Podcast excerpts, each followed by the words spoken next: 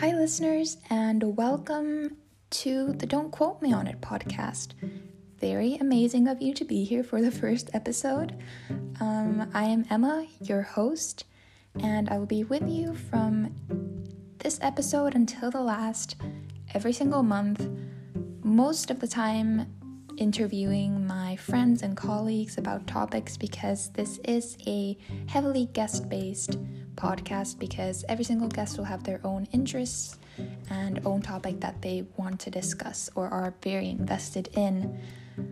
Typically, these episodes will be 30 minutes long, more or less, so long enough to pack in some useful information, but short enough for all of us not to fall asleep.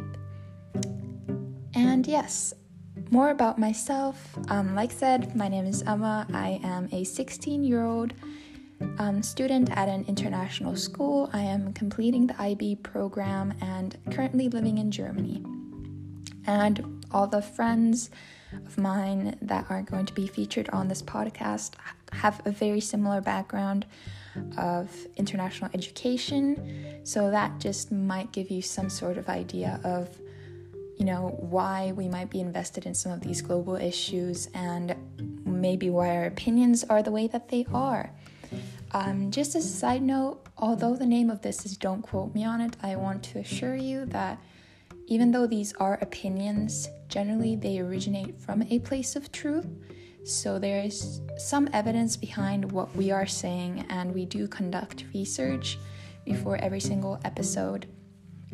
However, this is just the introductory episode, and my goal here is to just spread a little bit of a word around about the podcast so that the first time I have a guest on, we can just jump right into it. So, today's topic, as a result, is something that I'm sure we can all relate to, um, having been living with this pandemic during 2020 yeah, it's been a it's been a crazy year, and definitely the first Christmas I have spent in lockdown. And it is strange not being able to see family and friends, and it definitely has added an additional strain to this year because I'm sure many of us were kind of hoping that by the time winter rolls around, you know, when the first issues started popping up in the Western world around March, that things would be back to normal and that we would I guess, return to what life was. But in all honesty, I'm having a little bit of difficulty realizing what the new normal will be. Because in some parts of our lives, it won't go back to the kind of normal that it used to be. Let's, for example, take businesses. You know, a lot of businesses, due to the coronavirus, had to limit their traveling and come up with new ways of meeting and functioning. So I imagine, you know, businesses will focus on working from home a lot more and try to limit their travels, which would be excellent for the environment because, as we know, um, the carbon dioxide emissions this year have been so much lower than the previous years, and it's it's really great to see in terms of the environment. But yeah, it is a it is a strange thought to think that the new normal isn't necessarily going to be what it was before the pandemic because I do think that a certain type of caution about um, hygiene and maybe large crowds will remain for a while simply because these are habits that people have um, gotten used to and that feel natural from now on. So, Christmas has been different. In Germany, especially, where usually we have Christmas markets and a lot of kind of outdoor events and activities, such as ice skating, that people go to, I feel that getting into the Christmas spirit was different. The approach was very different. It was more about that mindset and being with maybe your direct family if you're lucky enough. I know some of us haven't been as lucky, and I'm aware that some people have spent Christmas entirely alone, which is a huge shame. And all the best wishes to those people. Um, but yeah, it's been very odd. And I find that my opinion overall of Christmas along the years has changed. I'm certain that if this happened when I was a child, I would have reacted very differently. and I would have had a much harder time with it, which is why my heart does go out to all the elementary kids and younger at this moment in time. Because so much of my Christmas memories were with grandparents and were, you know, going ice skating and going to all these kind of Christmas events in the community. Whereas now, for me, not even gifts are the focus of Christmas really. It's, well, largely it is the Christmas food, which is absolutely delicious, but it is also largely actually having that time with family, living abroad, um, visiting Finland, and having Christmas with grandparents and cousins is very special and dear to my heart. So, kind of growing up, I realized that Christmas has kind of lost its meaning in a lot of Western countries where it feels more like a materialistic holiday or kind of a marketing opportunity more than anything. I find that a lot of people spend so much money on gifts, but I find that gifts aren't the best way to show someone how much you care. I think gifts are always wonderful, and that is one way to, I guess, um, present your you know caring for someone and wanting to make them happy. And that that is a wonderful part of gift giving. But i think a lot of us have kind of gotten swept into this whirlpool where suddenly we're spending so so much money because apparently you know you have to fill someone's wishes. Whereas our wishes should be a lot more humbled i would say for a lot of us. Um, but I, I can't blame it. I mean, as a kid, I, I wanted the, the best toys. I would see these, you know, toy horses, and I would be so obsessed and ask for them for Christmas, no matter how much they, they would cost, and then hopefully get them. But um, I think that growing up, a lot of us can agree that asking for gifts it becomes more difficult because you you're kind of wondering what what could I need. You know, I have all that I need in my life currently. And interestingly, when you grow up, especially within an international school, you start to notice that there are so many other holidays that occur around wintertime but aren't, you know, celebrated globally or aren't represented in media and aren't focused on even though, you know, these other cultures have traditions equally as important as the Christian tradition. So we're talking about traditions such as Diwali, um, Hanukkah, solstice, Bodhi Day um, on December 8th. There are many different events that take place in the winter months that I find are very relevant as well. So, to all of the people celebrating those, I hope you had a good time and I. I hope that in the future we can maybe start recognizing those holidays as well because you know, in this world that is increasingly interconnected, I think the multi- multicultural communities are only a blessing, um, nothing else really. So I think we have to start embracing those a little bit and make our winter holidays a little bit more rich culturally, other than just Christmas. But um, going back to the main topic here Christmas in lockdown, the coronavirus is such a strange disease. I mean, when it first popped up, there was so much false information spread by governments of various nations, not to mention um, the United States, um, which is completely insane to this day. Um, but just to catch people up on some facts in case people don't know exactly where they lie with the with the pandemic. Um, here's some information from the World Health Organization because I just want to make sure that we are all taking the necessary precautions because working through this pandemic is a joint effort and we all need to be making at least certain um, choices that benefit the cause rather than work against it, especially now that vaccinations are being worked on and there is light at the end of the tunnel for the end of this year. Um, as long as we stick to the regulations, everything should be all right. So, coronavirus disease or COVID 19 is an infectious disease, as we know, by newly discovered coronavirus. And it primarily you know, spreads through droplets of saliva or discharge from the nose when an infected person coughs or sneezes, which is why it is so important, especially in public areas or when around other people in general, to practice the respiratory etiquette, the thing we were all taught as kids, you know, in kindergarten, where cough into your sleeve or into a tissue, not in, onto your hand or just spread all the little nasty droplets all around the room. Um, then, to generally protect yourself and others from the virus, there are certain steps that we can all take. These involve physical distancing, which we have coined um, as social distancing, which is essentially keeping like a meter and a half distance from people around you. Maybe if you're meeting up and going outside for a walk with a friend of yours, to still keep that distance ideally.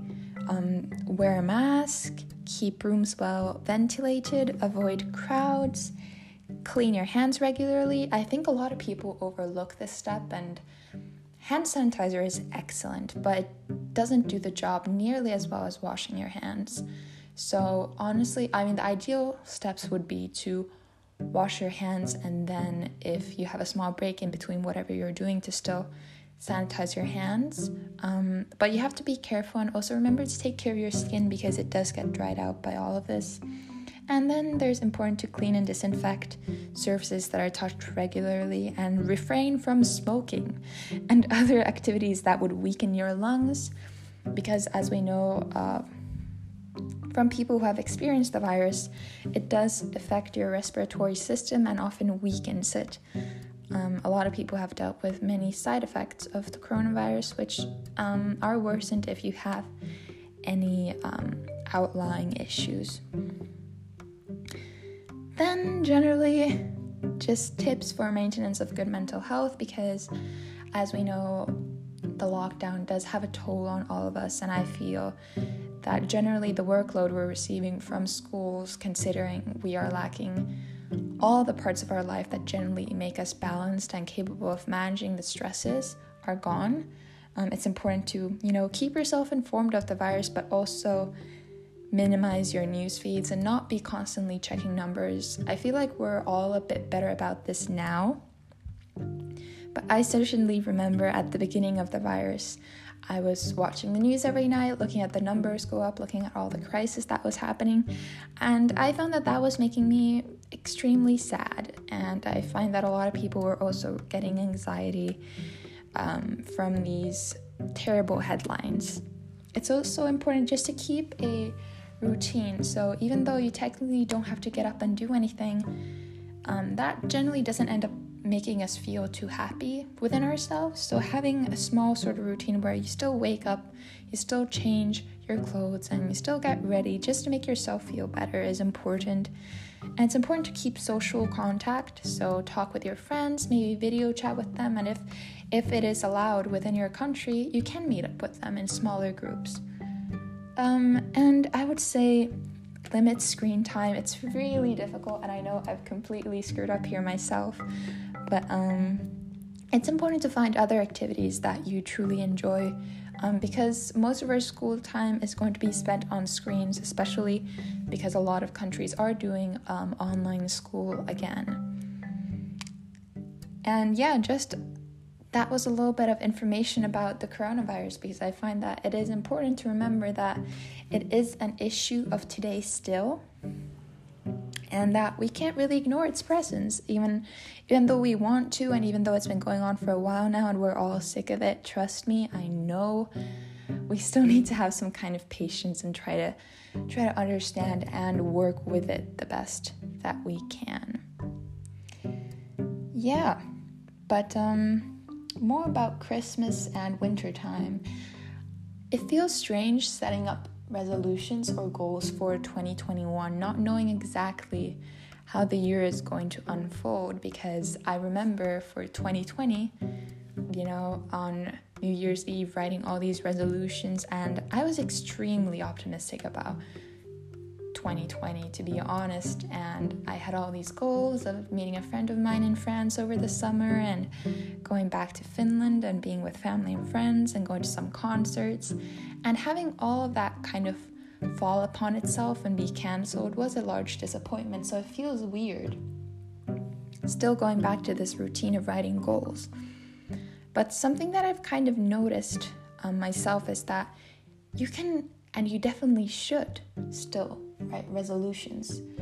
But instead of writing resolutions based off of you know, the world that we were expecting at the beginning of 2020 or the world that you generally write resolutions for, adapt them to the current situation that you're living in and be realistic with yourself.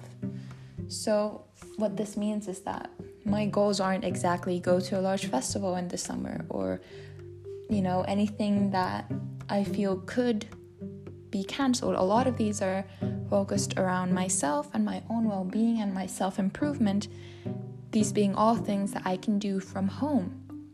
So, what these include are, for example, reading more, especially in Finnish, um, being mindful of my spending of money, um, successfully becoming a plant mom, um, because I am obsessed with getting new plants at the moment. So, it's small things like this where they are very realistic goals, but can still improve your quality of life, especially in this point in time, which I find extremely important. And I think it is upsetting to see that there are certain people that um, do not respect the regulations in any way. I will be honest. I have broken the regulations myself from time to time, and it's not a proud point, but I think there's a certain extent to which I feel we should all try our best to follow them. And it is, like I said, very upsetting when we see certain celebrities continue on with their lavish lifestyles and throwing large parties around Halloween, especially. It was absolutely petrifying to see the number of celebrities throwing massive parties with hundreds of people and seeing the number of cases that, you know, rose around this time of the year. And when you look at politicians and people of high power who should be setting examples, we often see them make mistakes like this as well, where they undermine the virus out of, you know, whatever reason. And all of this is kind of not allowing the world to work together because that is the only way that I find we can, you know, handle this virus, but also prevent the uprising of many new pandemics in the future because it is a reality that is going to be more present in our lifetimes and in our children's lifetimes because the world is so interconnected now. It has never been as globalized. Um, so, because there's so much um, exchange between countries all around the world and so much travel, you know, the, the spread of disease and the mingling of people is on a level where pandemics are so easy to trigger. There have been so many books written about pandemics and rise of contemporary pandemics in the world. I mean, scientists predicted essentially the occurrence of coronavirus, not knowing exactly, obviously, what virus it was going to be, but the rise of a pandemic in the next few years. And here we are. Um, and it's so strange to think that some people had this information and I guess to an extent were prepared, you know, mentally prepared Whereas if if I could imagine myself trying to tell Emma at the beginning of 2020 or Emma in 2019 that the world was going to go into lockdown and there was going to be a huge pandemic and hundreds of thousands of people would die within nations themselves, I, I wouldn't have believed it. I would have had a really hard time believing it. I find the concept of a pandemic I could have believed, but maybe not how much of an influence it was going to have and the trigger it would have on many other movements, such as the Black Lives Matter movement, which is extremely important to discuss. Um, and I am genuinely very glad that it's gotten the attention that it deserves, and it should continue to have the um, focus of media until it is an issue that is no longer present. Um, because until then, it is something that we should all continue fighting for and have discussions about. And the coronavirus has also made me wonder why I don't keep in such close contact with certain people in my life. And it's definitely with my family, for example, we haven't called our grandparents this often, especially in video calls, ever. No matter where we lived in the world where when I was younger, never were we this close. So there are some benefits of the coronavirus, I would say, which sounds absolutely insane to say, but there are certain things that I find I appreciate much more now. And I really hope that these are values that we can carry into our lives for however long we live. But also knowing human nature, I think after two or three years, we will completely forget about how rough this year was and go back into our uh, old ways and possibly trigger something similar to this to happen. But let's not think that far into the future and let's not get too melancholic or sad. Um, but yeah, that's pretty much all I wanted to talk about in this episode. It's just some thoughts, feelings about the coronavirus because this is a very prevalent part of all of our lives. Um, and yeah, that is the end of our date with lockdown. So, thank you so much for listening in. You have been amazing, and if you're still listening, thank you for supporting the student led podcast. It means a lot to me, and in the upcoming episodes, there will be topics such as uh, drug and substance use in teenagers, uh, veganism is going to come up, a lot of topics that I find are really exciting to have discussions about, so please tune into those. Now, this has been enough BS for the day. If you enjoy this podcast, please drop a follow and share it with friends and family. But whatever was said today, don't quote me on it.